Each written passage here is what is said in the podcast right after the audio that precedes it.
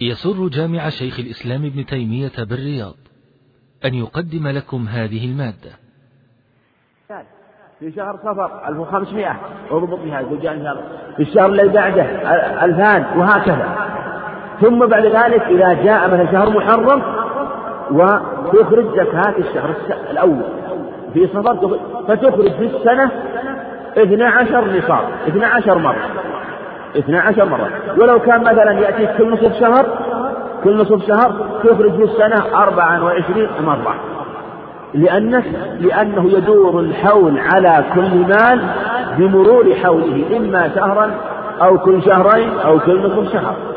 وهذا هذا لا شك أنه يحتاج إلى حساب ودقة وربما يكون فيه مشقة ولهذا نقول الأفضل أن يكون بالطريق الثاني وأنك تجعل لك شهرا معينا من السنة ثم مثل مثل رمضان أو غيره من الأشهر ثم بعد ذلك تنظر وش عندك من الأموال ثم تخرج زكاة الجميع الذي في شهر محرم والذي في شهر صفر والذي في شهر رمضان قبله تخرج زكاة الجميع من رمضان إلى رمضان. ولو كان بعضها لم يمر عليه إلا شهر.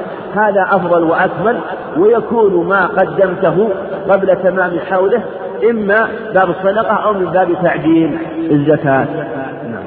أحسن الله إليكم. وهذا يقول عندي إبل إبل تزيد على المئة. عندي إبل تزيد على المئة وأنا أعلفها وأقوم بمؤونتها في بعض الحول. وتكون سائمة عند نزول المطر آه، فهل آه، في بقية الحول يقول فهل فيها زكاة؟ نقول إذا كان هذه الإبل أنك تعلفها غالب الحول أو تطعمها فلا زكاة فيها أما إذا كنت تعلفها أحيانا وأكثر الحول تشوم ترعى فالواجب فيها الزكاة فالعبرة في هذا بالأكثر فإذا كان الأكثر الإطعام يعني ست إذا كان أكثر إطعام ستة أشهر فأكثر سبعة أشهر تطعمها فلا زكاة فيها. وإن كان لأنها ترعى أكثر من ستة أشهر أكثر يعني غالب الحول أكثر من نصف الحول وترعى فالواجب فيها فيجب فيها الزكاة. نعم. أحسن الله إليكم. هذا يقول آه، عندي ميزانية حلقات التحفيظ في المسجد. فهل إذا حال عليها الحول عليها زكاة؟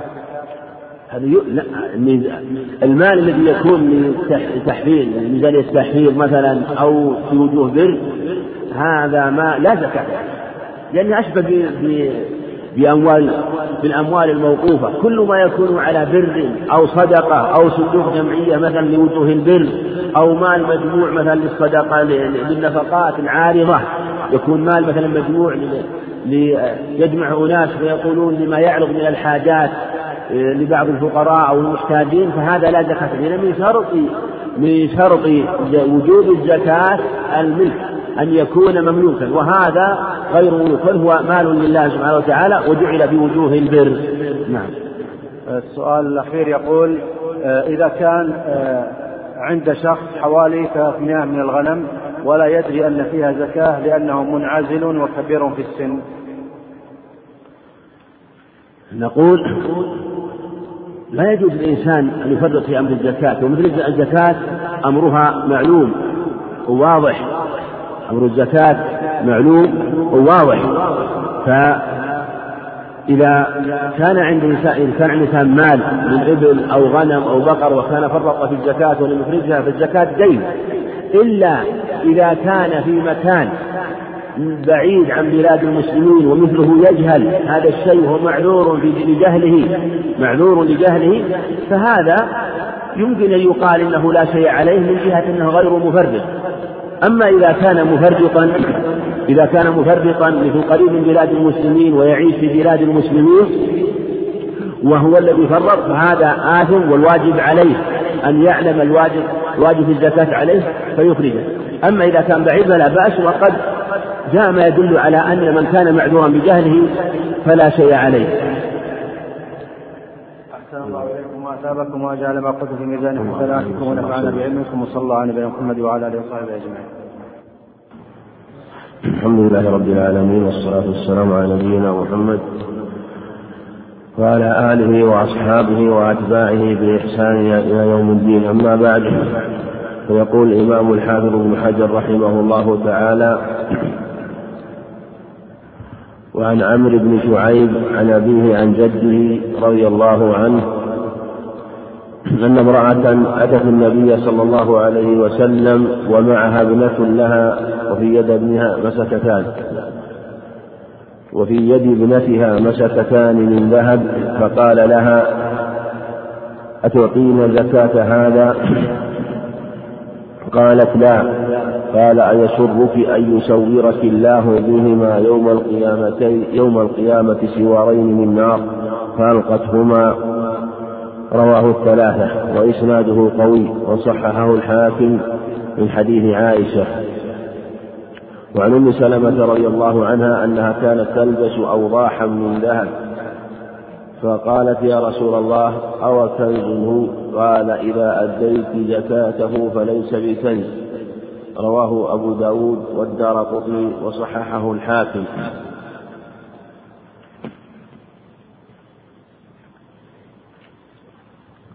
حديث عبد الله عن بن شعيب عن أبيه عن جده هو عبد الله. بن عمرو بن العاص.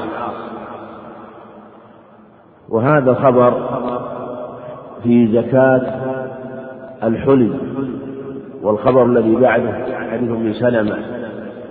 وجاء في معناه أدلة تدل عليه منها حديث عائشة عند أبي داود وحديث أسماء بنت يزيد بن السكن عند أحمد رحمه الله.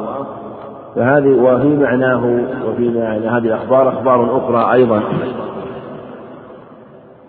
وحديث عبد الله بن عمرو حديث كما قال المصنف رحمه الله رواه الثلاثة وهو أبو داود والترمذي والنسائي وإسناده قوي وقال بعضهم إن إسناده صحيح.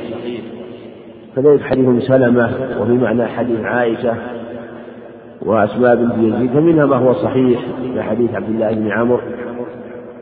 وهذا, وهذا الباب يعرض الأخبار فيها بعضها بعضا. واستدل بهذه الأخبار من قال إن الزكاة تجب في الحلي لحلي النساء من الذهب والفضة إذا بلغ نصابا إذا بلغ نصاب الفضة وهو مئة درهم وإذا بلغ نصاب الذهب وهو عشرون مثقال. ونصاب الفضة كما سبق هو مئة درهم وهي تقارب ستمائة غرام أو نحو خمسمائة وسبعة وتسعين لأن الدرهم يعادل ثلاث غرامات إلا شيء يسير. فعلى هذا ينبغي الاحتياط وأن يكون إذا تجاوز إذا تجاوز الخمسمائة غرام إذا تجاوز الخمسمائة غرام يزكى لأن هذا كما سبق كله مبني على الاحتياط ومعرفة هذه الدراهم مثل ما سبق. وإلا فليس وزنها على الدقة في عهده عليه الصلاة والسلام إنما هو في كثير من الأحيان من باب الظن. كذلك الذهب عشرون مثقال و عشر جنيه فتشبه بجنيه سعودي وقدرها خمسة وثمانون غرام. فإذا بلغ هذا القدر من الفضة وإذا بلغ هذا القدر من الذهب وجب الزكاة على هذا القول في هذه الأخبار. وقال جمهور العلماء لا زكاة فيه. إنه لا تجب الزكاة لحل النساء ذهبا أم فضة. وقالوا إن الأدلة التي جاءت لا تشمل الذهب لا تشمل الحلي والحلي يقولون أو حلي النساء مما يشبه متاع البيت ويستخدم ويكون مبتذلا مثل ثياب الخدمة وما أشبه ذلك فهذا لا زكاة فيه مثل غيره مما يبتذل ويركب. وقالوا إن الأخبار هذه التي في الباب لا تصح. ومنهم من قال إنها وإن ثبتت فإنه ليس المراد بها الزكاة الشرعية المقدرة إنما المراد بها بمعنى الزكاة العارية. زكاته أي عاريته وقال بعضهم إن هذا لما كان الذهب حراما على النساء. هكذا قالوا. والقول الثاني هو قول الأحناف وهو رواية عن الإمام أحمد رحمه الله. وقال الشافعي يستخير الله فيه وجعله بعضهم قولا عنه رحمه الله. قالوا إن الزكاة تجب في حلي النساء والدليل فيه أمران. قالوا دليل الأول هو عموم الأدلة التي توجب إخراج الواجب في الذهب والفضة عموم الأدلة. ولو لم ولو لم يكن في الباب أخبار خاصة. ومنها قوله تعالى والذين يكنزون الذهب والفضة ولا ينفقونها في سبيل الله فبشرهم بعذاب أليم. يوم يحمى عليها في نار جهنم فتكوى بها جباههم وجنوبهم وظهورهم. هذا ما كنزتم لأنفسكم فذوقوا ما كنتم تكنزون. والأدلة التي جاءت من السنة الدلالة على وجوب الزكاة في الذهب والفضة ومنها قوله عليه الصلاة والسلام الصحيحين كما سبق. في الرقة ربع العشر. فقالوا إن هذه يشمل الذهب بجميع أنواعه شامل الذهب بجميع أنواعه. فهذه هي الأدلة العامة. وقالوا إن الأدلة الخاصة أيضا واضحة وصريحة في أنها تعظم هذا الأصل منها حديث عبد الله بن عمرو ووجه معناه وهو حديث صحيح. قال أما قولكم إن الزكاة هي العارية فهذا قول ليس بصحيح لأن العارية غير الزكاة وكيف يعبر الشارع عن الزكاة عن العارية بالزكاة؟ فالزكاة لها معناها والعارية لها معناها. ثم أنتم تقولون أيها الجمهور لا تقولون إن العارية واجبة تقولون مستحبة والزكاة واجبة. ولو أنه لو لم. لو أنها لم تعره فلا شيء عليها. أما قولهم إنها لما كان الذهب حراما هذا ليس بصحيح. بل هذه الأدلة واضحة في أنه لما كان الذهب حلالا وهو وهذه مرة جاءت جاءت وفي يد ابنتها مسكتان من ذهب من فضة. قال أتؤدون زكاة هذا؟ قال قالت لا. قال أن يسور أن يسرك أن يسورك الله بهما سوارين من نار؟ فألقتهما. في اللفظ الآخر وقالت هما لله ورسوله. مسكتان من ذهب. مسكتان من ذهب يعني سوار أي سواران. وعلى هذا يكون تكون هذه الأدلة حجة واضحة في وجوب زكاة الحلي أو الحلي الذهب والفضة في حق النساء لعموم الأدلة ولخصوصها. وحديث سلم واضح أنه قال أتؤدون زكاة هذا؟ قال ما قال ما ما أديت زكاته قال أكنز هو؟ قال ما أديت زكاته فليس بكنز. فالكنز هو ما لم تؤد زكاته ولو كان ظاهرا واضحا فوق الأرض. ولما لم يؤد زكاته يعني ولو كان في بطن الأرض وهو مزكى فليس بكنز. ما كان ما أدت زكاته فهو ليس بكنز ولو كان في بطن الأرض. وما لم تؤد زكاته فهو الكنز الذي يكون رضفا ويكون يكوى بها جنب صاحبه وجبين وضاره إذا لم يؤدي زكاته ولو كان ظاهرا على وجه الأرض.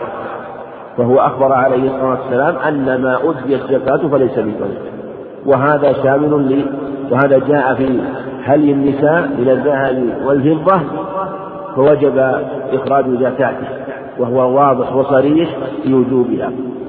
فعلى هذا يكون القول الأظهر هو ما ذهب إليه أبو حنيفة رحمه الله وهو رواية أحمد رحمه الله وقول للشافعي. وممن أظهر هذا القول وجرد القول به في هذا العصر وأفتى به واشتهر بفتواه الإمام الكبير الشيخ عبد العزيز رحمه الله وغفر له. وبرد مرجعه ونور ضريحه وقدس روح آمين. بمنه وكرمه إنه جواد كريم. كان يفتي بهذا ويظهره ويبين أنه هو القول الصحيح ويستدل بعموم الأدلة ويستدل بخصوص الأدلة في هذا الباب. فلهذا كان هو الواجب. ومن كان لم ومن كان لم يبلغه وجوب الزكاة أو لم تبلغها وجوب الزكاة لم يبلغها وجوب الزكاة في في في الحلي فإنه لا شيء عليه فيما مضى. يستأنف ويبتدئ فيما استقبل ويزكي كلما مر عليه الحول.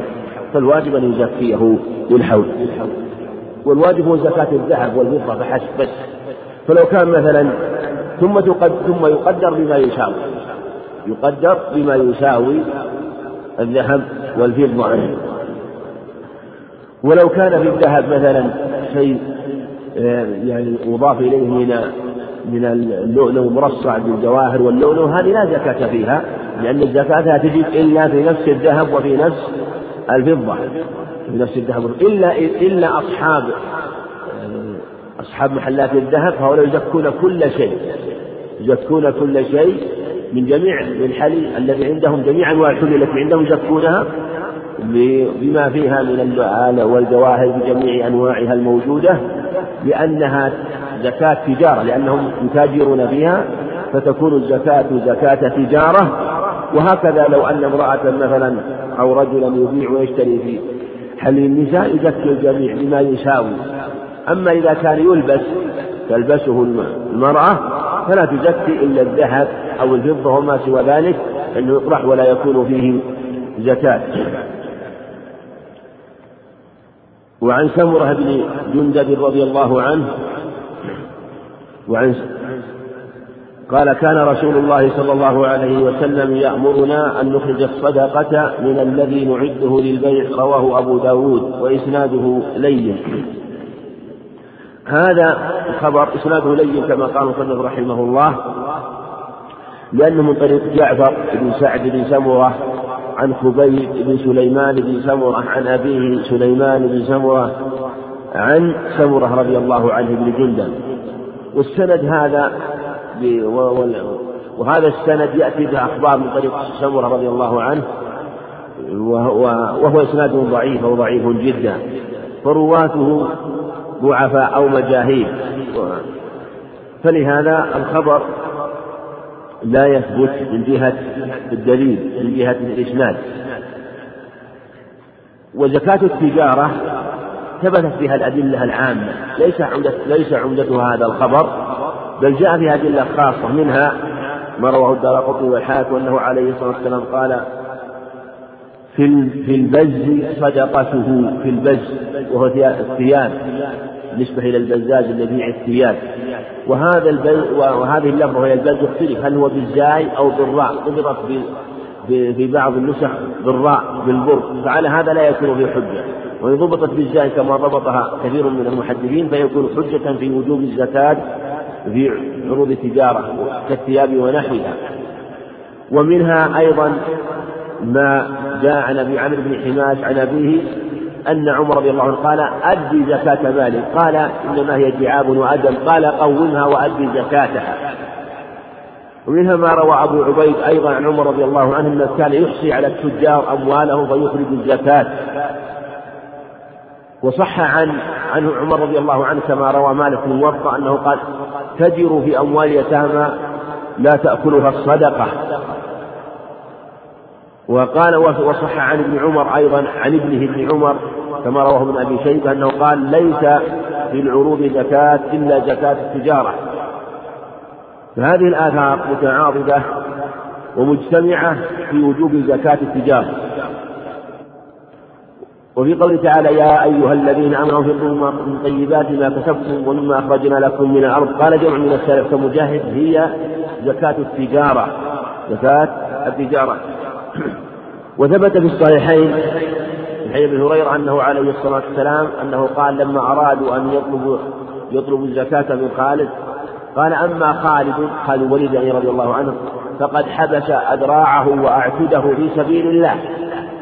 وهذا ظاهر أنها أن عذره في هذا أنه حبسها وجعلها وقفا في سبيل الله وأنه لا زكاة عليه فيها في دلالة على أنه أنها كانت تؤخذ الزكاة من الدروع والعتاد والمتاع وهذا لا يكون إلا إذا كانت تقلب بالبيع والشراء في التجارة. فهذه الأدلة وما جاء معناها تدل على وجوب زكاة التجارة وعموم الأدلة في في في هذا الباب. يقول تعالى خذ من أموالهم صدقة تطهرهم وتزكيهم بها. والأموال يشمل جميع الأموال الظاهرة والباطنة.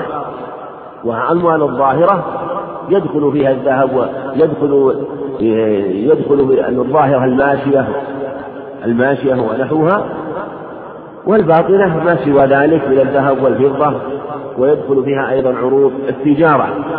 فهذه أدلة تدل على وجوب زكاة التجارة وحكاه بعضهم إجماع. وهو ليس في إجماع الحقيقة لكنه هو قول جماهير السلف وربما أنه يقال إنه هو إجماع سكوت من الصحابة رضي الله عنهم من جهة أنها أقوال انتشرت عن عمر وابن عمر رضي الله عنهم وربما عند التتبع يوجد عن غيره فلم تنكر فكان إجماعا سكوتيا وهو حجة فالمقصود أن هذه الأدلة تدل على وجوب زكاة التجارة. ثم المعنى يقتضيه وأن غالب أموال الناس تكون من أموال التجارة فلو لم تجد فيها لسقطت الزكاة عن جماهير المسلمين وعن عموم وعن كثير من المسلمين ولهذا آه، وجبت فيها من جهة هذا المعنى. قال وعن أبي هريرة رضي الله عنه أن رسول الله صلى الله عليه وسلم قال وفي الركاز الخمس. هذا الخبر متفق عليه عن أبي هريرة. ولفظه الصحيحين أنه عليه الصلاة والسلام قال المعدن جبار. المعدن جبار والعجماء جبار والمعدن جبار وفي الركاز الخمس جبار معنى هدر المعدن جبار. يعني هدر معنى لو أن إنسان مثلا استأجر إنسان يحفر له في معدن مكان فيه معادن فهلك أو استأجره فلا شيء عليه. بهلاكه وكذلك العجماء جبار يعني أن أن ما أتلفته فهو هدر. وفي الركاز الخمس اختلف العلماء في الركاز. والمعدن هل هما واحد أم اثنان؟ ذهب الجمهور إلى التفريق بينهما وقال الأحناف إنهما واحد. والصواب هو قول الجمهور لأنه عليه الصلاة والسلام فرق بين المعدن قال العجماء جبار والمعدن جبار وفي الركاز الخمس والعطف يقتضي المغاير فدل على أن المعدن غير الركاز وسيأتينا الكلام عن المعدن نتكلم عن الركاز الركاز معدن في آخر الباب هنا حديث بلال بن حاسية الركاز على قول الجمهور وهو الصحيح هو المركوز في الأرض المدفون فيها. هذا تعريف له بغالب أحواله فكل ما كان في الأرض مدفونا مدفونا فإن فإنه ركاز. ويشمل على الصحيح أيضا الركاء ما كان ظاهرا ولو لم يكن مدفونا والركاز هو في الغالب هو دهن الجاهلية مدفون الجاهلية الذي يوجد في باطن الأرض مما يدفن يدفنه بعض الكفار الكفار في الجاهلية فيوجد فيحفره إنسان فيجده أو يجده ظاهرا على وجه الأرض ويكون يجده ظاهرا على وجه الأرض ويدل عليه دلالة على أنه ركاز. فالركاز هو ما كان عليه علامة تدل على أنه من مال الكفار مثل أن يكون عليه صور صور ملوكهم أو صور صور صلبانهم أو أسماؤهم أو ما أشبه ذلك يدل على أنه خاص بالكفرة فهذا في هذا يسمى الركاز لأنه ركز أي غرز في الأرض. فهذا فيه الخمس لأنه العثور عليه سهل ومؤونته سهلة فكان الواجب فيه الخمس وهو عشرون بالمئة فيخرجه. والصحيح أنه لا يشترط النصاب فيخرجه بأي شيء فلو وجد مثلا فلو وجد مثلا خمسة دنانير أو خمسة دراهم أخرج دينارا أخرج درهما فليس لها فليس لها نصاب. وأيضا لا يشترط لها الحول لا يشترط لها الحول. يخرجه في الحال. ومصرفه هذا هو فلا, فلا نصاب له ولا يشترط له الحول يخرجه في الحال. ومصرفه ما هو؟ مصرفه الصحيح أنه أنه مصرف الفي فليس خاصا بالفقراء بل هو مصرفه مصرف المصالح. وعموم قوله عليه الصلاة في الركاز الخمس يدل على ما سبق. هذا هو الركاز بمعناه على قول الجمهور. ويجوز في الركاز كما سبق أن يكون ظاهرا على وجه الأرض ويكون ركازا لكن بشرط أن يكون عليه علامة تدل على الركاز أما لو كان ليس عليه علامة من علامات الكفار فإنه يكون لقطة. والعلامات ثلاث. العلامة الأولى أن تظهر عليه علامة من علامات الكفار كما سبق. فهذا ركاز الثانية تظهر عليه علامة من علامات المسلمين كضرب المسلمين أو أسماء المسلمين أو ما أشبه ذلك مما يدل على أنه آه، مما أموال المسلمين. فهذا حكمه حكم اللقطة إذا وجده فإن سواء كان مجهول أو ظاهر فإنه يعرفه. الثالث ألا يكون عليه هذا ولا هذا هذا فيه خلاف. هل يكون حكمه حكم اللقطة وأن الأصل أنه مملوك أو يكون حكم حكم الركاز هذا موضوع نظر لكن يجتهد. إن دل دلالة على أنه قديم وأنه من دفن الكفار أو في قريب من أماكنهم ومن مساكنهم فإنه يكون الحكم حكم دفن الجاهلية. وإلا فالأصل أنه يكون للمسلمين لأن الأصل أن تكون الأموال للمسلمين وراجعها إليهم فحكمه حكم اللقطة قال وعن بلال بن الحارث رضي الله عنه أن رسول الله صلى الله عليه وسلم أخذ من المعاد القبلية الصدقة رواه أبو داود. قبلية مكة يسمى قبل وهذا الخبر من رواية عن ربيعة بن أبي عبد الرحمن عن غير واحد فهو في حكم المرسل والذين روى عنهم ليسوا من الصحابة فهو عندهم ضعيف. وفي استدل به من استدل على وجوب الزكاة في المعادن على وجوب الزكاة في المعادن. وفي هذا الخبر نعم عن عمرو بن شعيب عن أبيه عن جده رضي الله عنهما أن رسول الله صلى الله عليه وسلم قال في كنز وجده رجل في خربة إن وجدته في قرية مسكونة فعرفه. وإن وجدته في قرية غير مسكونة ففيه وفي الركاز الخمس أخرجه ابن ماجه وإسناد بإسناد حسن. جده هو عبد الله بن عمرو بن العاص رضي الله عنهما.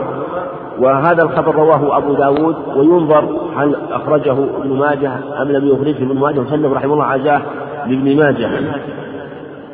وفي هذا أنه قال إن وجدته في قرية مسكونة فعرفه وإن وجدته في قرية غير مسكونة ففي ففيه وفي الركاز الخمس. فرق بين الموجود. في اللفظ الآخر إن وجدته في طريق الميتاء والقرية الجامعة. في طريق الميتاء والقرية الجامعة. الميتاء التي أماتتها الأقدام بضربها ووطئها. والقرية الجامعة التي يجتمع فيها الناس. فهو لقطة وإن وجده في خربة. في خربة أو في أو في كما في هذا اللفظ. في القرية غير مسكونة ففيه في الركاز الخمس. فيه يعني في هذا المال. وهذا يدل على أن الركاز هذا الخبر يدل على أن الركاز لا يشترط أن يكون مدفونا لكن في قوله وفي الركاز الخمس عرفه في غالب أحواله لأن الغالب أن الركاز يكون مدفونا وإلا فلو لم يكن مدفونا وكان ركازا فإن حكمه ولو, ولو لم يكن مدفونا وكان عليه علامة من علامات الكفار فإن حكمه حكم الركاز.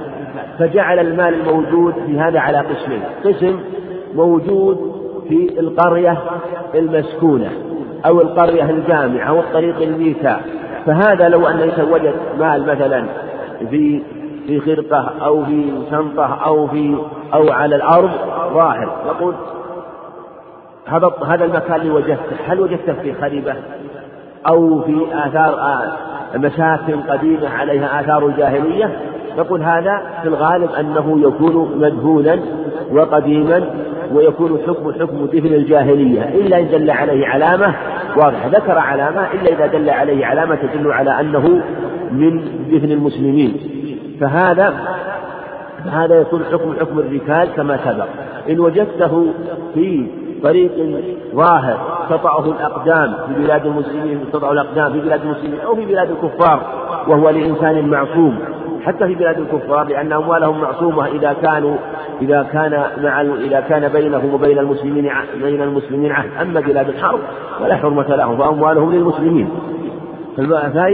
فإذا كانت في طريق جامعة أو في أو في قرية جامعة أو في طريق مضروب يوطأ فهذا في الغالب أنه سقط من من إنسان فالواجب أن يعرف أن يعرف وليس لقطة حديث بلال بن الحارث أنه أخذ من عالي القبلية الصدقة كما سبق ضعيف واستدل به على وجوب الزكاة في المعادن وهو المذهب. وهو قول الجمهور والقول الثاني أن الواجب فيها الخمس وأن وأنها هي الركاز واحد وهو قول الأحناف الصواب هو قول الجمهور وهم استدل يستدلون بعموم الأدلة الدالة على وجوب الزكاة فيما يكون في بطن الأرض. الدالة على وجوب الزكاة في الذهب والفضة. والمعدن من العدل وهو الإقامة. والمعدن هو ما يوجد في الأرض وما ما يخلق في الأرض من غير جنسها. ما خلق في الأرض من غير جنسها بجميع أنواع المعادن. السائلة مثل النفط والزيت وما أشبه ذلك أو النفط والسائلة مثل الذهب والفضة والجامدة مثل الذهب والفضة والجامدة على نوعين منطبع كالذهب والفضة والحديد وغير منطبع مثل الملح وما أشبه ذلك مما لا ينطبع. فهذا يشمل يشمل اسم المعدن لأنه من العدل وهو الإقامة الطويلة وهو ما يخلق في الأرض من غير جنسها. بخلاف الركاز فإنه غير مخلوق بل بل موضوع فيها مركوز فيها على قول جماهير العلم وهو الصواب لظاهر الحديث. فهذا المعدن إذا وجده إنسان فإن الصحيح فيه أنه يجب فيه الزكاة وهو ربع العشر والأظهر أنه إذا بلغ النصاب لأن هذه دلت على أن النصاب لا بد منه في الذهب والفضة ويلحق به سائر المعادن وعلى هذا يكون قدر سائر المعادن بالقيمة. إذا ساوت النصاب بأقلهما من الذهب والفضة كما سبق. كما أن عروض التجارة تقوم أيضا بأقلهما نصابا بالذهب والفضة. فإذا وجد شيئا من ذلك فيه ففيه الزكاة وهو ربع العشر. باب صدقة الفطر. عن ابن عمر رضي الله عنهما قال فرض رسول الله صلى الله عليه وسلم زكاة الفطر صاعا من تمر أو صاعا من شعير على العبد والحر. والذكر والأنثى والصغير والذكر والأنثى والصغير والكبير من المسلمين وأمر بها أن تؤدى قبل خروج الناس إلى الصلاة متفق عليه. هذا الخبر حديث ابن عمر دلالة على وجوب زكاة الفطر. والفطر أضيف زكاة الفطر أضيفت إلى الفطر من ليلة واحد من شوال. وهي واجبة باتفاق والإجماع على هذا لهذه الأدلة التي أمر بها وفرضها عليه الصلاة والسلام. وزكاة الفطر تجب بغروب الشمس من ليلة واحد من شوال. هذا هو قول الجمهور وهو الصحيح. فمتى وجد تلك تلك الليلة تلك الليلة هي التي تجب بها الزكاة. فإذا ولد المولود قبل غروب الشمس أو أسلم الكافر قبل غروب الشمس فإنه تجب الزكاة أو عقد على المرأة قبل غروب الشمس فتجب الزكاة على الكافر إذا أسلم قبل غروب الشمس لأنه أدرك الوجوب وتجب الزكاة على الصبي أو أو على الولد من ذكر أنثى إذا ولد قبل غروب الشمس في ليلة واحد من شوال. فهذا هو الصحيح لأنه أضافها إلى الفطر والفطر إلى ليلة والفطر يكون بغروب الشمس. وزكاة الفطر صاعا من تمر أو صاعا من شعير وفي حديث أبي سعيد الخدري زيادة صاعا من تمر أو صاعا من زبيب وفرضها رسول الله صلى الله عليه وسلم على الذكر والأنثى والحر والعبد والصغير والكبير من المسلمين. فهي تجب على جميع المكلفين جميع المكلفين تجب عليهم. زكاة الفطر ومقدارها صاع صاع من بر أو غيره كما سيأتي. ولا تجب على الحمل إنما تجب على الموجود على الموجود من من الصغير والكبير والذكر تجب على الغني والفقير أيضا فتجب على الفقير أيضا على الصحيح. لأنها إذا فضل عن قوت يومه يوم ليلة العيد ويوم العيد وجبت عليه.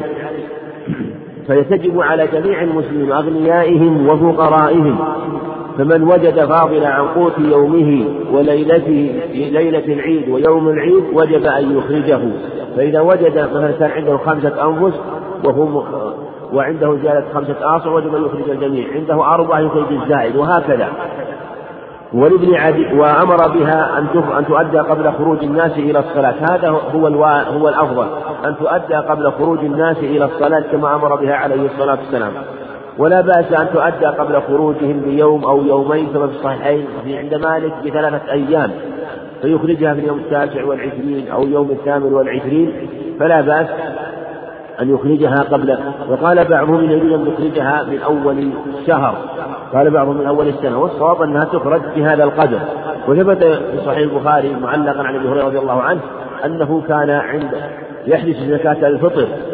وكان أتاه آت ثلاث ليالي. كل ليلة يأتيه ويأخذ ذاك الجني ذاك الشيطان. وفيه أنه أتاه ثلاث ليالي. فدل على أنها تثبت أنها وصلت وأنها جمعت قبل ثلاثة أيام. كما في حديث ابن وهذا شاهد واضح أيضا لهذا لحديث ابن عمر من أنها يجوز إخراجها قبل العيد بيوم أو يومين أو ثلاثة كما في الرواية الثانية. ولابن عدي والدار قطني بإسناد ضعيف غلوهم عن الطواف في هذا اليوم. يعني الفقراء وهذا خبر إسناده ضعيف لكن المعنى دل عليه وهو أن إخراجها المقصود بها إغناء الفقراء الذين لا يزيدون. يعني إغناء الفقراء فمن جاءه شيء من ومن جاءه شيء من الزكاة وهي زائدة عن عن حاجته وقوته يخرج ما زاد عن حاجته في ليلة العيد ويوم العيد. وعن أبي سعيد الخدري رضي الله عنه قال كنا نعطيها في زمن النبي صلى الله عليه وسلم صاعا من طعام أو صاعا من تمر أو صاعا من شعير أو صاعا من زبيب متفق عليه. وفي رواية أو صاعا من أق من أقل وهذه الرواية متفق عليها أيضا. قال أبو سعيد أما أنا فلا أزال أخرجه كما كنت أخرجه في زمن رسول الله صلى الله عليه وسلم. ولأبي داود لا أخرج أبدا إلا صاعا. وهذا يدل على أنها أيضا تخرج من التمر ومن الزبيب. فالواجب هو صاع والصاع خمسة أرطال وثلث. سبق معنا أن مقدار الصاع هو مقدار أربع حبنات أربعة أمداد بمد الرجل المعتدل الوسط. فإذا أخرج أربع حبنات فلا بأس. وإن شاء أن يخرج بالقدر من الكيلو فلا بأس. فإذا أخرج ثلاث كيلو أو أخرج كيلوين ونصف مثلا أو أخرج الواجب. لأن ما زاد عن الكيلوين بشيء يسير فإنه يبلغ الصاع. لكن يشرع أن يزيد حتى يتحقق أنه قارب الصاع النبوي الموجود. و وفي رواية أو صاعا من أقط أيضا. وعلى هذا يكون المشروع إخراج هذه الأشياء. وإذا كان المقتات من غيرها إذا كان الناس يقتاتون غير هذه الأشياء غير التمر والزبيب والشعير أو الطعام وقيل إن الطعام شامل لهذه الأشياء وقيل إن الطعام هو الحنطة فإنه لا بأس أن يخرج ما يقتات الناس من الأرز أو نحوه أو الدخن أو الذرة أو ما يقتاته الناس. لو أن الناس كانوا في هذا المكان يقتاتون مثلا اللحم أو يقتاتون بعض المأكولات فلا بأس أن يخرج ما يقتاته الناس لأن المعنى المقصود هو إغناء الفقراء إغناء الفقراء والمحتاجين فإغناؤهم لا يكون إلا بما يقتاتونه يعني بما يقتاتونه. وهذا هو الأظهر خلافا لمن قال إنه إذا كان يوجد يجد مثلا يجد شعير أو يجد بر أو يجد تمر أو أقط أو زبيب فلا يجوز أن يخرج ولا يجوز أن يخرج غيرها. هذا قول مرجوح والصواب أنه يخرج القوت لأن المقصود هو آه، من أوسط ما تطعمون كما في الكفارة. وهذه في الحقيقة أشبه بالكفارات أشبه ما يكون بالكفارات لأنها إطعام القصد منه إغناء الفقراء. ولهذا كان الحق في هذه الفقراء والمساكين ليس لسائر الأصناف على الصحيح كما سيأتي. وهذا لا يكون إلا من طعامهم الذي يأكلونه ويدل عليه لفظ في الصحيحين أو صاعا من طعام. يشمل جميع ما يكون طعاما لأهل البلد. هذا هو الأظهر. ثم الواجب هو صاع من جميع الأصناف. وقيل إنه إذا كان قمحا إذا كان برا بجميع أنواعه مثل الصمة والجيمي أو ما أو الحنطة جميع أنواع البر آه، قيل إن الواجب هو هذا ولا قيل أن الواجب نصف صاع مدان. الواجب نصف صاع وهذا يروى عن بعض الصحابة وجاءت في أحاديث مرفوعة إلى النبي عليه الصلاة والسلام عند أبي داود وأحمد واختلف العلماء في صحتها وثبوتها وبعضهم جنح إلى مثل هذا وقال يجزئ في البر نصف صاع وفعله معاوية رضي الله عنه. والأظهر هو ما قاله أبو سعيد رضي الله عنه لا يخرج إلا صاع وكما فعله ابن عمر. وقال لا أخرج إلا قال ابن سعيد الخدري رضي الله عنه لا أخرج إلا ما كنت أخرج على عهد رسول الله صلى الله عليه وسلم. قيل له في نصف الصاع أو في مد قال تلك آه، أو قال من معناه إن هذا فعل معاوية أو قيمة معاوية فعل معاوية فلا أقبلها فلا يقبلها. و والفعل وكونه من فعل معاوية وأسنده إليه يدل على أنه لم لم تثبت الأخبار في هذا عنه عليه الصلاة والسلام وأنه قدر المدين من القمح بغيرها من سائر الأجناس من من الشعير والتمر والعقل والأظهر هو ما دل عليه هذا الخبر أن الواجب صاع من جميع الأصناف هو الموجود في عهده عليه الصلاة والسلام. وعن ابن عباس رضي الله عنهما قال فرض رسول الله صلى الله عليه وسلم زكاة الفطر طهرة للصائم من اللغو والرفث وطعمة للمساكين فمن أداها قبل الصلاة فهي زكاة مقبولة ومن أداها بعد الصلاة فهي صدقة من الصدقات رواه أبو داود بن ماجه والصحة الحاكم وهذا خبر إسناده جيد من حديث ابن عباس رواه أبو داود كما ذكر مصنف ابن ماجه صحة الحاكم وإن فرض رسول الله صلى الله عليه وسلم زكاة الفطر. فزكاة الفطر فرض واجب كما ثبت بهذا هذا الخبر عنه عليه الصلاة والسلام وغيره من الأخبار التي جاءت في هذا الباب من حديث ابن عمر. وفي أنها فرضها رسول الله صلى الله عليه وسلم طهرة للمساكين طهرة طهرة للصائم من اللغو والرفث طهرة للصائم من اللغو والرفث وطعمة للمساكين من أداها قبل الصلاة فهي زكاة مقبولة ومن أخرجها بعد الصلاة فهي صدقة من الصدقات. طهرة تطهر الصائم. من اللغو. اللغو هو ما لا ينعقد عليه القلب من القول والرفث هو قبيح القول وطعمه للمساكين. وقوله طهرة للصائم هذا خرج على الغالب لأن الغالب أن يكون إخراج من الصائمين وإلا فإنه يجب أن يخرج عن غير الصائمين من الصبيان والصبايا. يخرج عن الجميع. ولكن لأنه خطاب آه، خطاب للمكلفين فإنه طهرة لهم. أما غير المكلف فلا فليس عليه شيء من جهة أنه آه، ليس مكلفا. و فهي طهرة للصائم من اللغو والرفث وطعمة للمساكين إطعام لها. وهذا سهل لما سبق أنه أنهم يغنون في ذلك اليوم. وهذا في دليل على أن زكاة الفطر تكون للفقراء والمساكين خاصة وأنها ليست لسائر أصناف الزكاة. بجعله إياه بجعله زكاة طعمة للمساكين. من أداها قبل الصلاة؟ يعني قبل صلاة العيد فهي زكاة مقبولة. وهذا هو الواجب لأنه عليه الصلاة والسلام كما سبق أمر أن تخرج قبل الصلاة. أمر بإخراج قبل الصلاة. ومن أداها بعد الصلاة فهي صدقة من الصدقات. صدقة من الصدقات التي أمر الله بها فأمرها عند الله أمر قبولها إلى الله عز وجل. فلهذا لا يقع عليها الصدقة الواجبة في زكاة الفطر. فمن وهذا هو الصحيح خلافا للجمهور الذين يقولون إنه يجوز أن تخرج يوم الفطر إلى غروب الشمس.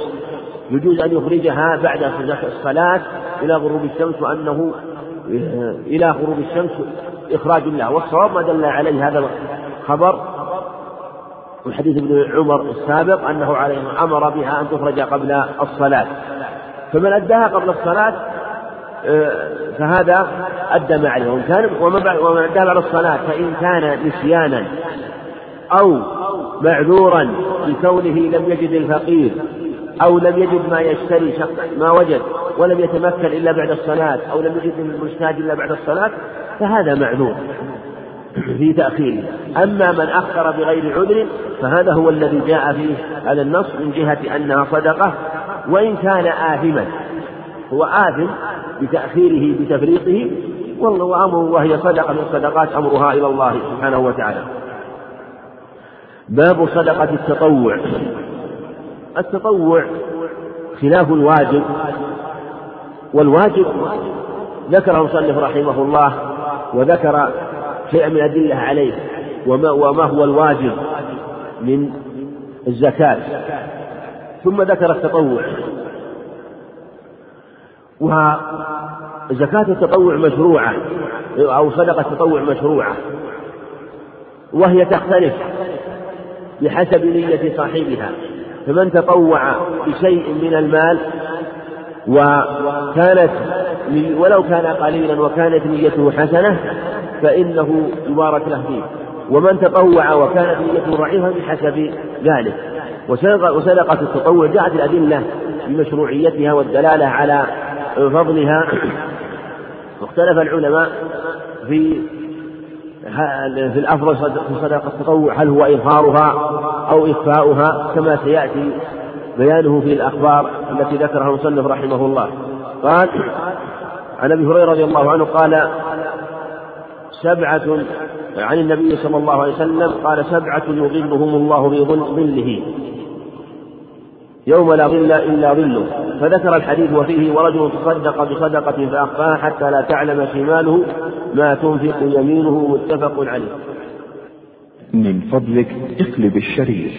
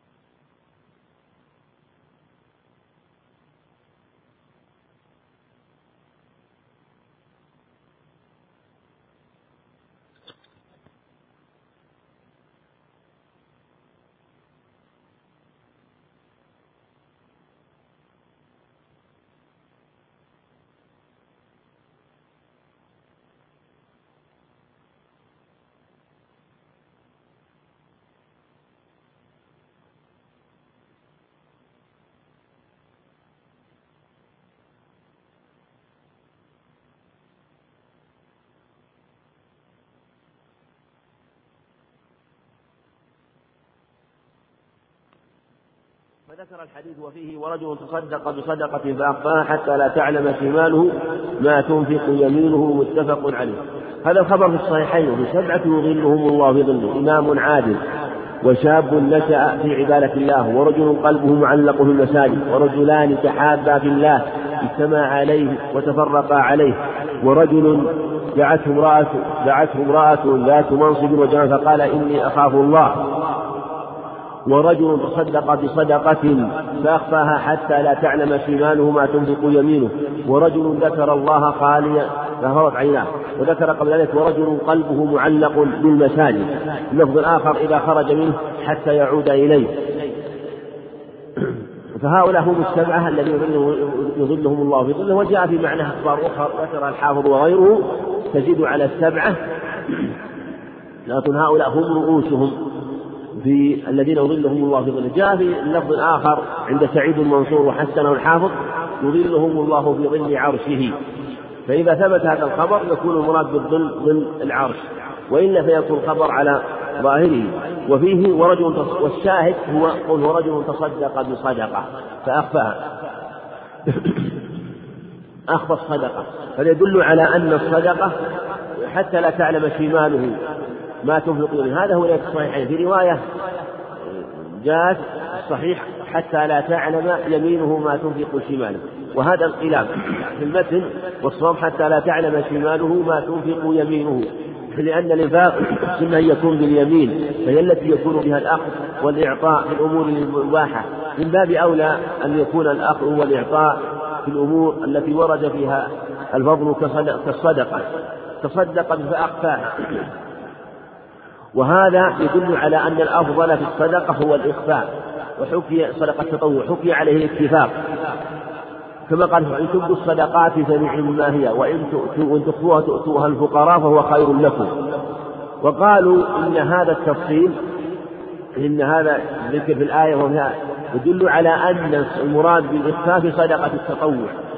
أما الصدقة الواجبة فالسنة إظهارها. حتى تكون واضحة وتكون الشعيرة واضحة وظاهرة. فلا يكتمها الناس.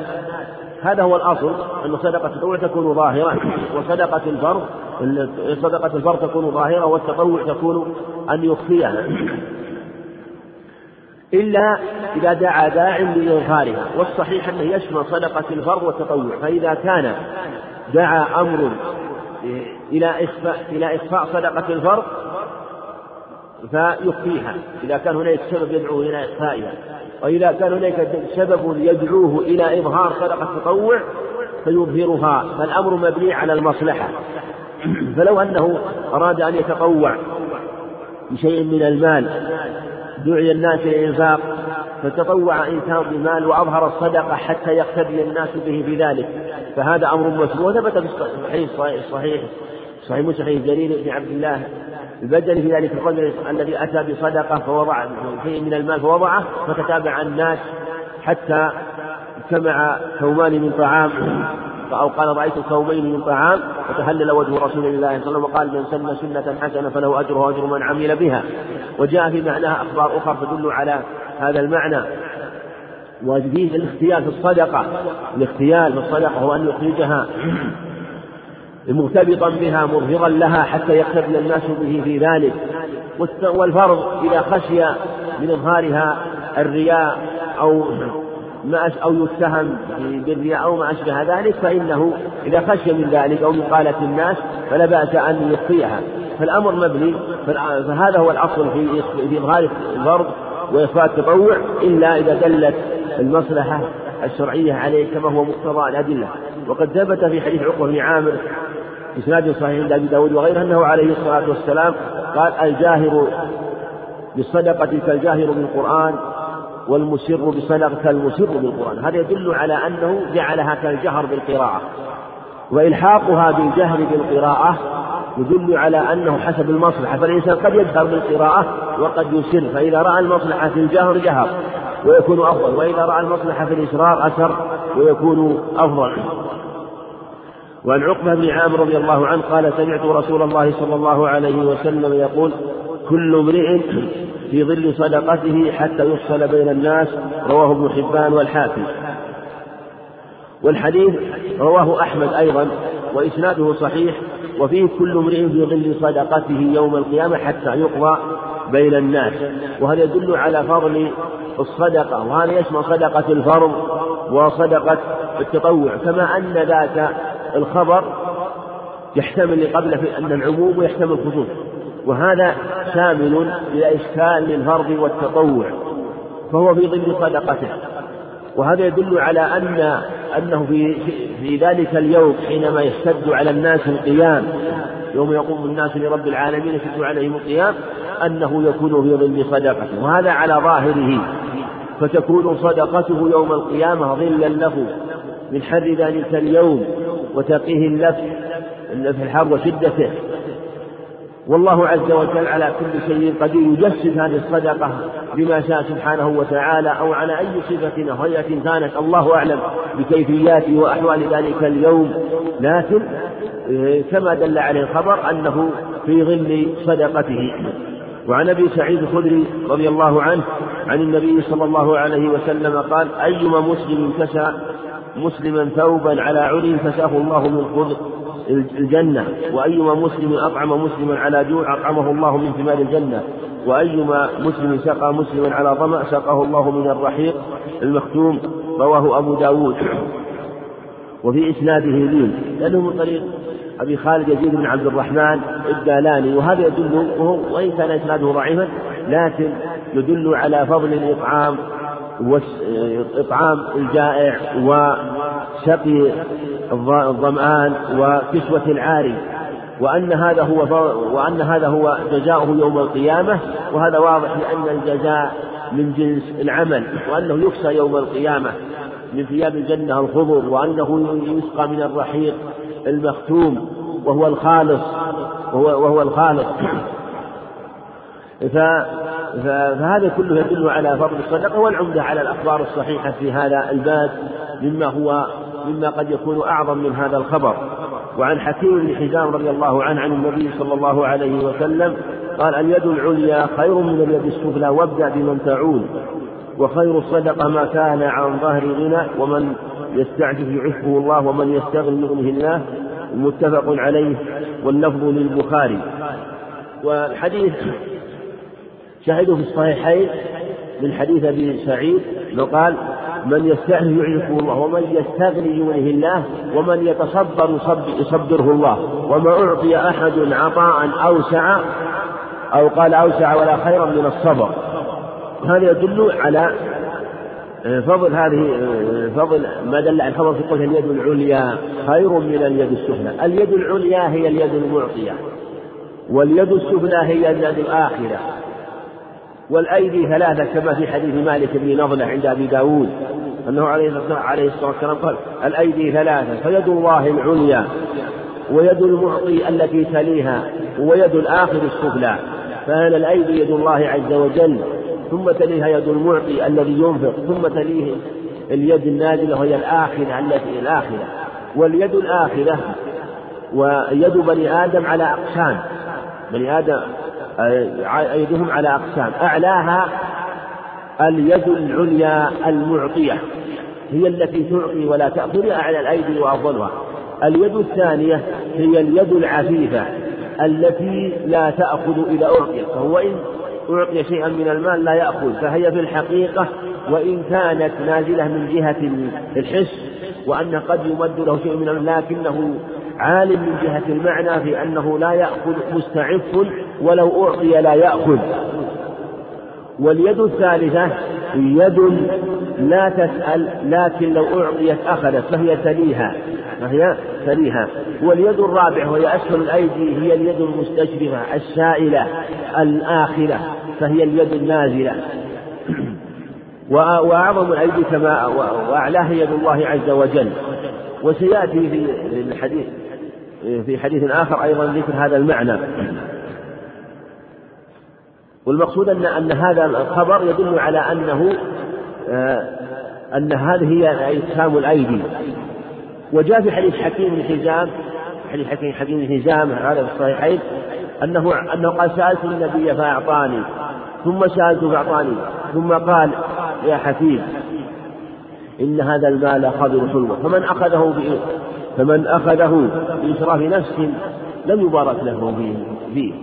ومن أخذه له من أخذه بطيب نفس بورك له فيه ومن أخذه بإسراف بإسراف نفس لم يبارك له فيه وكان كالذي يأكل ولا يشبع.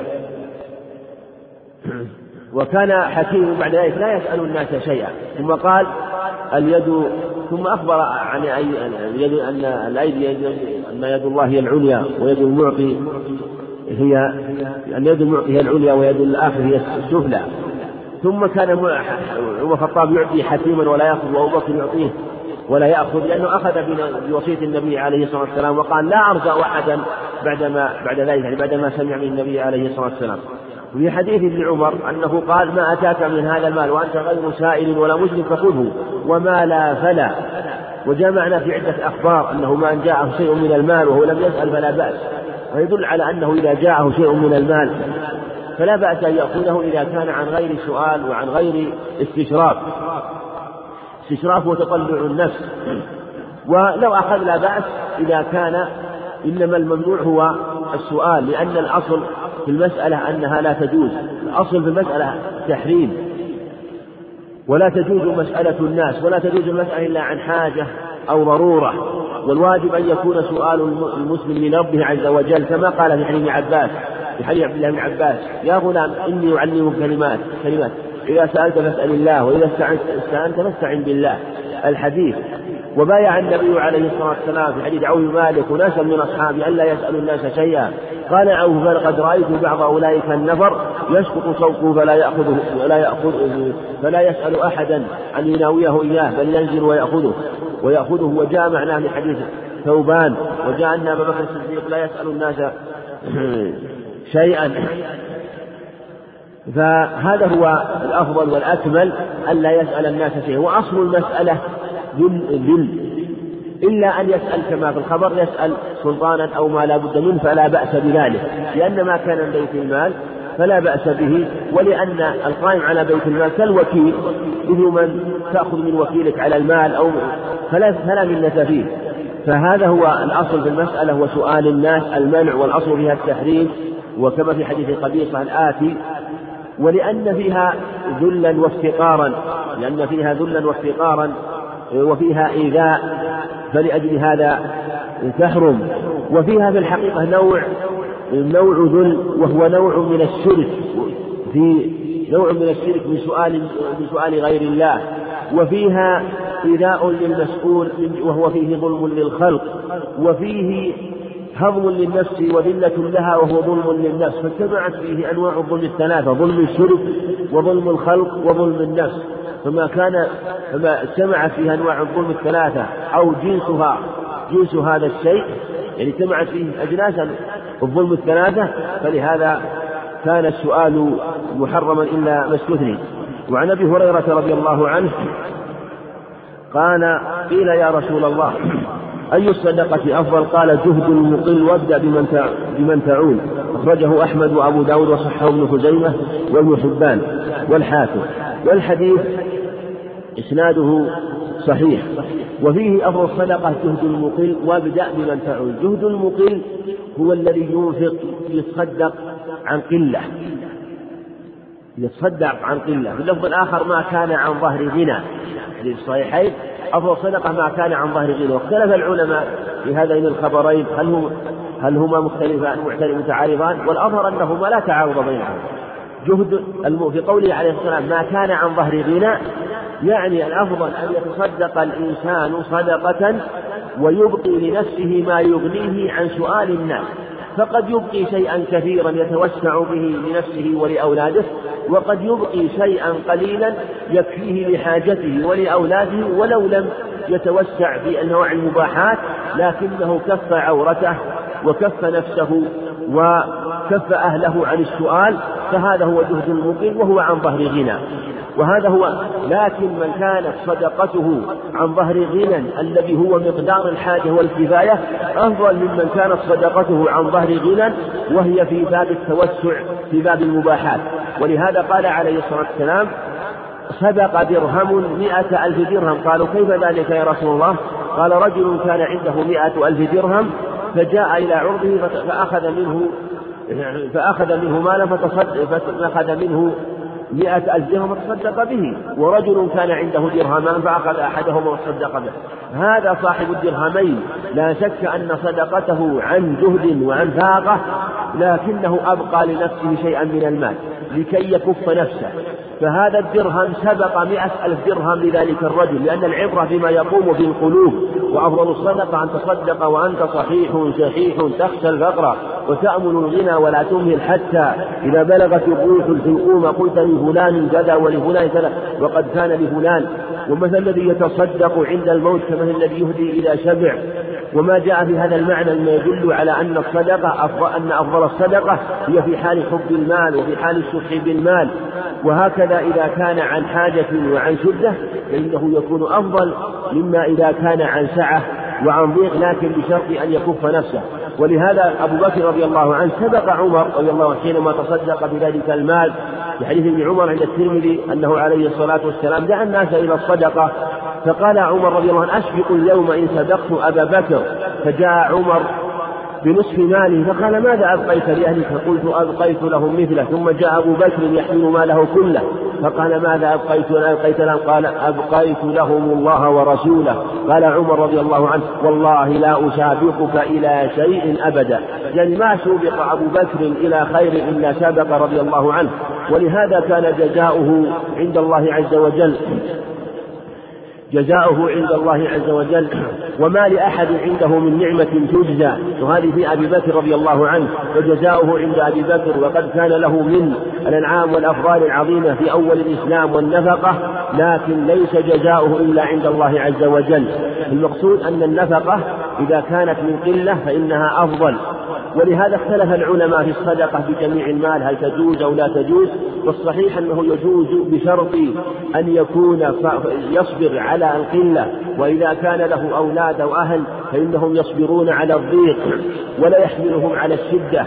فكما فعل أبو بكر أما إذا كان يتضرر أو يتضرر أهله فكما قال عليه الصلاة والسلام يأتي أحدكم بماله كله ثم يذهب ويتكفف الناس أو يسأل الناس. وجاء ذلك الرجل ببيضة من ذهب أصابها من معدي كما في حديث جابر عند أبي داود فقال خذها يا رسول الله. فأخذها ثم رماه بها فلو أصابته لعقرته يعني لجرحته وأصابته. من جهة أنه علم عليه الصلاة والسلام أنه لا يصبر فدل على أن من يشق عليه أو لا يصبر عندما يريد النفقة أو الصدقة فإنه لا يجوز له أن يتصدق بمال ثم بعد ذلك يسأل ويتكفف الناس. في حديث أبي سعيد الخدري عند النسائي وغيره أنه عليه الصلاة والسلام دعا الناس إلى الصدقة جرى رجلا بد الهيئة فدعاهم إلى الصدقة فتصدق الناس عليه فاصاب ثوبين فتصدق بأحدهما فأنكر عليه عليه الصلاة والسلام. تصدقه بأحد هذين الثوبين حينما دعا الناس وقال إني رأيته في مثل هذه الحالة فدعوتكم إلى الصدقة عليه فتصدق بأحد ثوبيه خذ ثوبك فلا حاجة لنا به أو كما قال عليه الصلاة والسلام. المقصود أن أفضل الصدقة جهد المقل وابدأ بمن تعول يعني أن عليه نبدأ بمن يعوله فلا يعطي الناس ويترك أهله وأولاده. وشاهده الحديث الثاني عن أبي هريرة قال وعنه رضي الله عنه قال قال رسول الله صلى الله عليه وسلم تصدقوا فقال رجل يا رسول الله عندي دينار. قال تصدق به على نفسك. قال عندي آخر. قال تصدق به على ولدك. قال عندي آخر. قال تصدق به على زوجتك. قال عندي آخر قال تصدق به على قادمك قال عندي آخر قال أنت أبصر رواه أبو داود والنسائي وصححه ابن حبان والحاكم. وهذا الخبر أيضا جاء له شاهد من حديث ثوبان قال وأي وأي الصدقة أفضل من رجل له عيال يتصدق عليهم يكفهم عن الناس؟ وجاء هذا الخبر وقد رواه النسائي هذا الخبر لكنه قدم الصدقة على الأهل على الأولاد.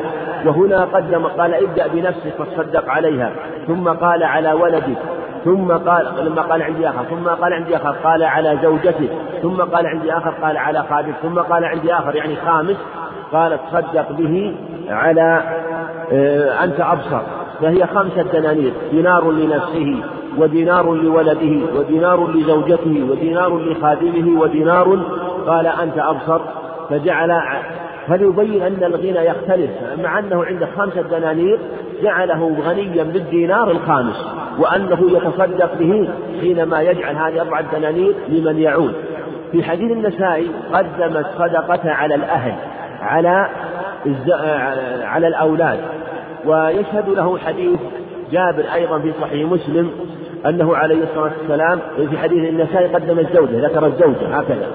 وفي حديث مسلم عن جابر أنه قدم الأهل على الأولاد فاختلف في في في, في هذا في هذه الروايات في أيها أضبط وأيها أصح. هل هو تقديم الزوجة على الأولاد أو تقديم الأولاد على الزوجة؟ حديث النسائي صريح في الزوجة. حديث مسلم ليس صريحا فيه ظاهر من الأهل. قد يحتمل الزوجة وقد يحتمل الزوجة يحتمل الأهل الأولاد أيضا يدخل فيه الأهل والزوجة. وهذا عند ما لا يكون عنده سعة عنده عنده أموال يسيرة. أما إذا كان عنده سعة في المال فليس فيه غير ينفق على الجميع. لكن لو أن إنسان ليس عنده ما يكفيه إلا لنفسه ولأولاده وعنده زوجة هل يبدأ بالنفقة بعد نفسه؟ ينفق على زوجته أو ينفق على أولاده؟ في خلاف المذهب وقول الكثيرين أن تقدم نفقة الزوجة على الأولاد لأنها أخذت بالاعتياض وأن بالمعاوضة والأولاد نفقتهم من باب نفقتهم ليست من باب المعاوضة ليست إنها من باب المواساة فيواسيهم بما يجب فتقدم والقول الثاني أنها تقدم نفقة الأولاد لهذه الأدلة وما جاء في معناها ولأنهم أمس به وأقرب ولأنهم لا يمكن أن ينقطعوا أن ينقطع نسبهم منه وصلتهم به، أما الزوجة فيمكن أنه لو لم يستطع النفقة عليها أن تستغني إما بأن تفسخ منه أو بزوج تتزوج من زوج آخر، بخلاف الأولاد فإنهم متصلون به ونفقتهم واجبة على كل حال وهذا أقرب، ثم إذا زادت الأموال فإن قال أنت أبصر بمعنى أنه وكله إلى نفسه وينظر ما هو الأصلح والأولى. وعن عائشة رضي الله عنها قالت قال النبي صلى الله عليه وسلم إذا أنفقت المرأة من طعام بيتها غير مفسدة كان لها أجرها بما أنفقت ولزوجها بما اكتسب وللخازن مثل ذلك لا ينقص بعضهم من أجر بعض شيئا متفق عليه. وهذا الحديث له حديث وهذا الحديث له شاهد عند ابي موسى في صحيح البخاري ومن حديث أبي هريرة أيضا عند البخاري وفيه أن المرأة إذا أنفقت من مال زوجها من غير أمره فلها نصف أجر. وهذا يبين فضل النفقة فضل نفقة الزوجة من مال زوجها وفضل نفقة الخادم؟ وأن لهم الأجر لا ينقص بعضهم من أجور بعض شيئا وأنهم آه، كل له على أجره. وهذا الخبر محمول كما قال على العرف الموجود عند أهل الحجاز وأقره النبي عليه عليه الصلاة والسلام وهو الصدقة. بما لا تشح النفس به من طعام أو شيء يسير من المال أو إذا كان أذن في ذلك. فهذا تصدق المرأة من بيت زوجها ومن الطعام أو إذا علمت رضاه بذلك تصدق بشيء من المال. وفي لفظ آخر من غير أمره يعني من غير أمره الصريح. يعني إذا علمت ذلك من جهة العرف فلا يشترط أن يأمر بذلك. أما إذا علمت أنه لا يرضى لا يرضى أو أو يغضب من ماله فإنه لا يجوز لها أن تتصدق. إنما تتصدق إذا كان هنالك عرف أو أذن لها بذلك أو علمت رضاه. في هذه الحالة يكون لها أجرها وللخادم أجره. ثم الأجر في ذلك يختلف. قد يكون أجر المنفق أعظم وقد يكون أجر الخادم أو الزوجة أعظم من أجل صاحب المال. فلو أن مثلا صاحب المال أعطى الخادم أعطى الخادم مثلا دراهم يسيرة أعطاه مثلا دراهم يسيرة. أعطاه ريالين أو ثلاثة. قال اذهب لذاك الفقير وهو بعيد. وذهب على قدميه وسار وتصدق.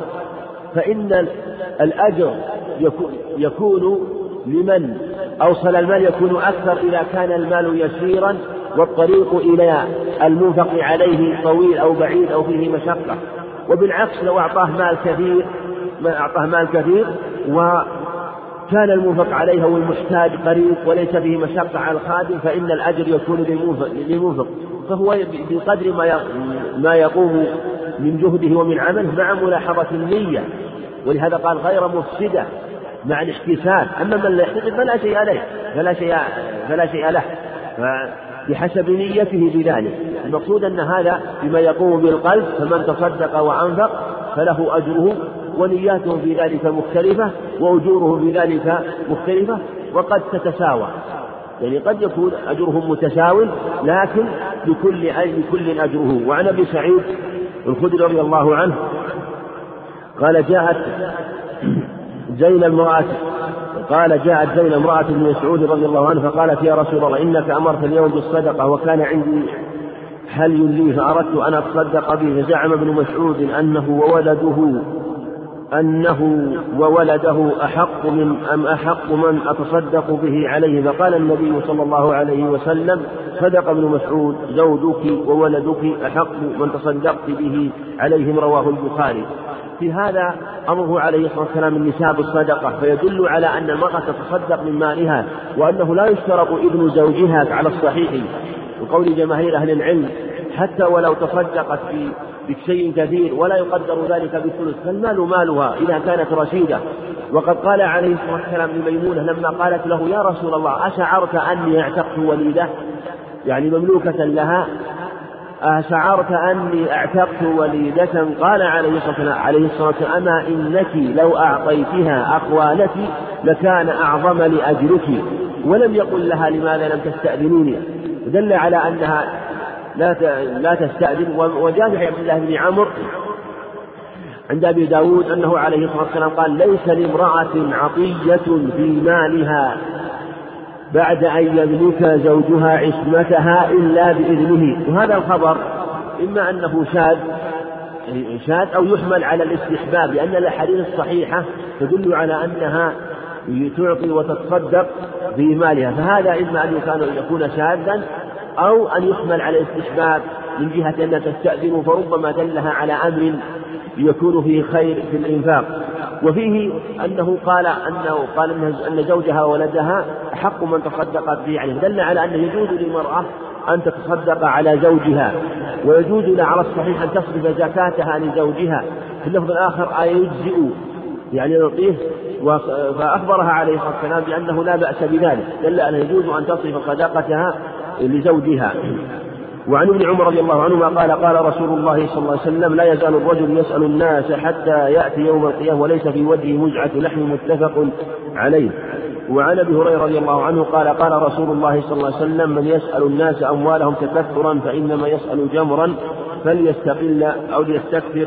رواه مسلم. في الخبر الأول أنه لا يزال يسأل الناس حتى يأتي يوم القيامة وليس في وجهه مزعة لحم مزعة قطعة. وهذا عقوبة لأنه أذل نفسه بالسؤال مع أنه غير محتاج وسأل ويفسره الخبر الآخر في هريرة من سأل الناس أموالهم تكثرا فإنما يسأل جمرا فليستقل وليستكثر وهذا والعياذ بالله يدل على أن فيه عقوبتين عقوبة ظاهرة في وجهه وأنه يكون يوم القيامة على هذه الحال. وقيل وأنه ليس في وجهه مزعة يقال مزعة ومزعة قطعة يأتي وجه عظم. يأتي وجه عظم ليس عليه لحم عياذا بالله حتى يعرف ويشهر بين الناس. وهذا هو الظاهر من الخبر. خلاف من قال أنه لا قيمة له أو أنه ساقط أو لا يؤبه له. بل على ظاهر الخبر أنه عقوبة ظاهرة. ثم عقوبة ثانية أنه إنما يأكل جمرا فليستقل أو ليستكثر وهذا ظاهر على أنه يعاقب بذاك المال وأن الأموال التي أخذها واستكثر منها وهو غير محتاج إليها. بل أراد الاستكثار أنها تكون جمرا يوم القيامة. والله على كل شيء قد فانظر الفرق بين من كانت صدقته ظلا له يوم القيامة ومن كان هذا المال عذابا عليه يوم القيامة. ثم ما يدرى ماذا حاله بعد ذلك.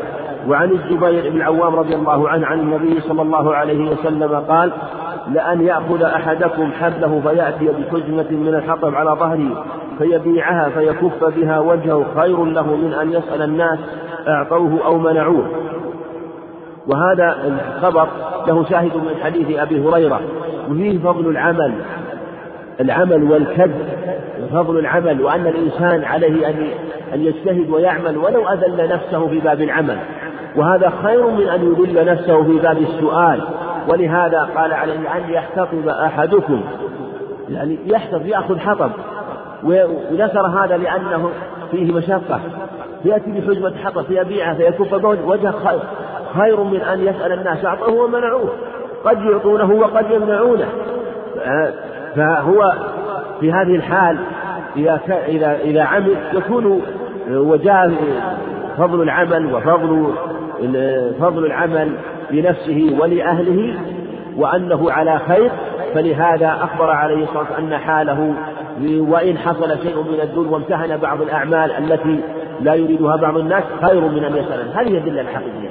ثم الناس قد يسألونه وقد يعطونه وفيه من الذلة كما سبق والافتقار إلى الخلق والتذلل لهم مما يجعله عادة له وهذا قد عهد في من يسأل الناس فإنه في الحقيقة قل أن يترك السؤال وقد يستغني ويكون له المال العظيم لكنه لا يترك السؤال. وجاء في في أخبار كثيرة تدل على هذا المعنى. قالوا عن سمرة بن جندب رضي الله عنه قال قال رسول الله صلى الله عليه وسلم المسألة كد يكد بها الرجل وجهه إلا أن يسأل الرجل سلطانا أو في أمر لا بد منه رواه الترمذي وصححه وهذا الترمذي قد استعجلنا الكلام عليه قبل وحديث إسناده صحيح وفيه أنها كد يعني الكد هو الخدش يكد الرجل بها وجهه.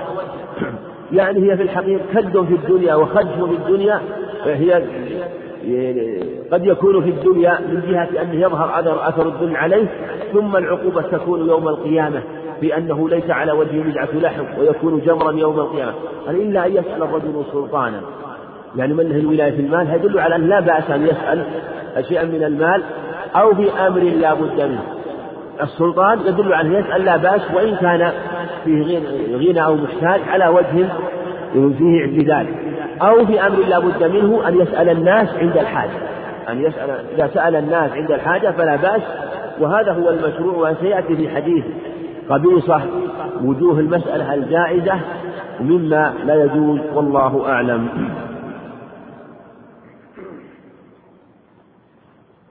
أحسن الله إليكم. يقول آه، توجد أموال كثيرة مدفونة منذ عهد قريب كالعهد العثماني أو العباسي فيأخذه بعض الناس آه، فهل يجوز ذلك؟ ينظر كما سبق. الأموال هذه التي توجد مدفونة ينظر إن كانت عليها علامات من ضرب المسلمين ومن الولايات الإسلامية فهذه حكم حكم اللقطة تعرف يعرفها سنة قد تكون لأناس دفنوها في بيوتهم أو في منازلهم. فإذا عرفها فنسوها وتركوها. فإذا عرفها وجد أهلها وقد يعني يجدهم فإن لم فإذا عرفت سنة فهو مال الله يؤتيه من يشاء. فهو فهو ماله. نعم. أحسن الله عليكم وهذا السؤال جاء عن طريق الشبكة. يقول أنا أعيش في جدة وقبل العيد بيوم أو يومين أذهب إلى الطائف لقضاء العيد هناك مع أقاربي وأخرج زكاة الفطر في الطائف فهل هذا جائز؟ لا بأس. أن تخرج الزكاة في البلد الذي تذهب إليه وإن أخرجتها في البلد الذي وجب عليك إليه فلا بأس وإن أخرتها إلى أن تصل إلى البلد الثاني فلا بأس أنه وقت لإخراج آه، الزكاة. نعم. أحسن الله إليكم. وهذا أيضا سؤال عن طريق الشبكة. يقول يكثر أمام المساجد والأسواق طالبي الحاجة ممن يظهر عليهم العجز والحاجة. فهل نعطيهم شيئا؟ وهل نأثم إذا لم نعطيهم؟ من ظهرت عليه أمارات الحاجة يعطى. هذا هو والرسول عليه الصلاة والسلام في حديث أبي بكر الصديق في حديث عبد الرحمن بن أبي بكر الصديق أنه أن أبا بكر قال وجدت سائلا فأعطيته كسرة خبز في المسجد داخل المسجد أعطاه كسرة خبز. وفي الحديث الآخر عند أبي داود أنه عليه الصلاة والسلام قال إني أراكما جلدين وإنه لا حظ فيها لغني ولا لقوي مكتسب. وفي لفظ آخر عند أبي داود أيضا لا حظ فيها لغني ولا ولا لذي مر لا حظ فيها لغني ولا لذي مرة سوي القوي. دل على أنه إذا أن من كان من كان محتاجا أو غير قادر عمل فإنه يعطى. نعم. أحسن الله إليكم. يقول ما صحة الخبر؟ نحن قوم لا نأكل حتى نجوع وإذا أكلنا لا نشكر الخبر هذا مشهور لكن بحث عنه كثير من الناس فلم يجدوه من طلاب العلم و فلم حسب علمهم ما وجدوا له أصل و يعني يروى. وذكره بعضهم لكن من خرجه أنا ما أدري من خرجه وسمعت بعض أهل العلم من يقول إني لم أجد له من خرجه بحث عنه فلم أجد هذا الخبر.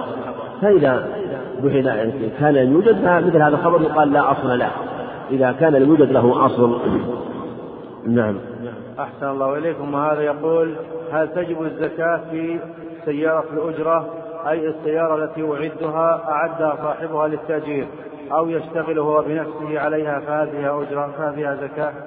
هذه السيارة في أجرة والبيت الذي أجرة. الجمهور علماء لا زكاة وقيل إن فيه فيه أنه يزكى يقوم ويزكى كما يقوم العقار الذي للتجارة والصحيح قول الجمهور أن لا زكاة في المستغلات سواء كان يستغله في الإجارة بيت يؤجره أرض يؤجرها بستان يؤجره سيارة يؤجرها. كتب يؤجرها. المقصود أي شيء يؤجر صح أن الزكاة تكون في ريعه فلا يكون فلا فالزكاة لا تكون في العين إلا إذا كان يقلب إذا كان يقلب للتجارة. أما إذا كان لا يقلب للتجارة فإن كان له ريع إذا جار فيزكي الريع إذا حال عليه الحول. نعم. أحسن الله عليكم وهذا سؤال أيضا عن طريق الشبكة يقول ما حكم إخراج زكاة الفطر نقدا؟ الصواب هو قول الجمهور. أنها لا تجوز نقدا لأن الرسول عليه الصلاة والسلام أمر بها أن تخرج صاعا من صاعا من تمر صاعا من مر صاعا من زيت صاعا من شعير بلغة صاعا من طعام. ذكر صنفين في حديث ابن عمر وأربعة أصناف في حديث أبي سعيد الخدري. فهذا هي الواجبة. والأدلة على هذا كثيرة من جهة الأدلة ذكرها العلم في هذا مما يدل على أنه لا يجوز إخراجها إلا على الوجه على على ما جاء في هذه الأخبار. ثم إخراجها مالا يفضي إلى خفائها وخفاء هذه الشعيرة. والأصل أن مثل هذه الزكاة التي جاءت هذه النصوص بأنها تخرج من الطعام من هذه الأجناس أو من الأقوات أنها لا يخرج من غيرها. والرسول عليه عليه الصلاة والسلام قال من عمل عمل ليس عليه أمرنا فهو رد. فهذا هو الواجب في إخراج الزكاة. وعلى هذا من أخرج شيئا منها فإنها لا تجزي عنه. إلا من أخرجها متأولا أو سأل مثلا فأفتي مثلا بأن يجوز ثم تبين له بعد ذلك أنها لا تجزئ لأنها خلاف المنصوص عليه وخلاف المنصوص لا يجوز إخراجه فما مضى فزكاته صحيحة وما بعد ذلك يخرجه على ما جاءت به الأدلة. نعم. أحسن الله إليك. يقول في هذا الزمان لا يكاد أن نجد فقيرا ليس عنده قوت يومه فإذا كان الفقير في هذا الزمان يدفع زكاة الفطر فمن يستقبلها من الفقراء. الناس يختلفون. يعني قد يكون الإنسان لديه عائلة كذا فهي تجد من جهة أنه يأخذه. مثل ما نقول مثلا في زكاة المال. ما في مانع أنه يعطى وإذا كان عنده شيء من المال يأخذ. فقد يعطى لأجل حاجته في هذه الأيام وما بعدها. ثم يدفع هو بمقدار الزكاة الواجبة عليه. قد يكون إنسان فقير عنده عائلة ويحتاج الزكاة فتعطيه من زكاة الفطر. تعطيه من زكاة الفطر وإن كان تعطيه من زكاة ثم بعد ذلك إذا حصل عنده زيادة فيخرج مقدار ما يجب عليه صاع أو صاعين. وما بقي يستبقيه لأهله. فلا منافاة من كونه تجب عليه الزكاة ويعطى منها. مثل ما قلنا في زكاة المال. فالزكاة المال لو أن الإنسان عنده نصاب ذهب أو عنده نصاب فضة نقول يجب عليك أن تخرج من نصاب الذهب الزكاة من نصاب الذهب والفضة.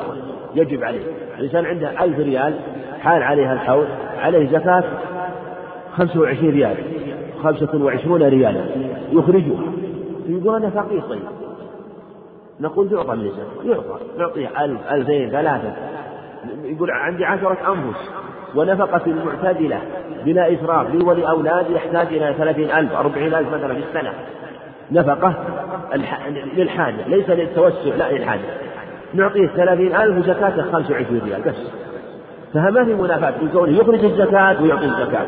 لا في زكاة الأموال ولا في زكاة الفطر لأن النصوص جاءت بوجوب الزكاة على الغني والغني في باب زكاة الفطر من يجد ما فضل عن قوته والغني في باب زكاة الأموال من وجد من وملك النصاب. والغني في باب تحريم السؤال من ملك القوت اليوم والليلة فلهذا نقول إن إن هذا الإنسان الفقير الذي يذكره السائل نقول هو غني في باب السؤال. الغنى أقسام غنى في باب السؤال. فنقول من وجد قوت يومه وليلته فهو فقير لكنه لا يجوز له السؤال ما دام يجد قوت اليوم والليلة. ورزق الغد ورزق بعد يأتي به الله.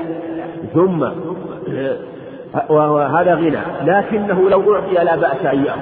لا بأس أن يأخذ. أما هو فلا يسأل.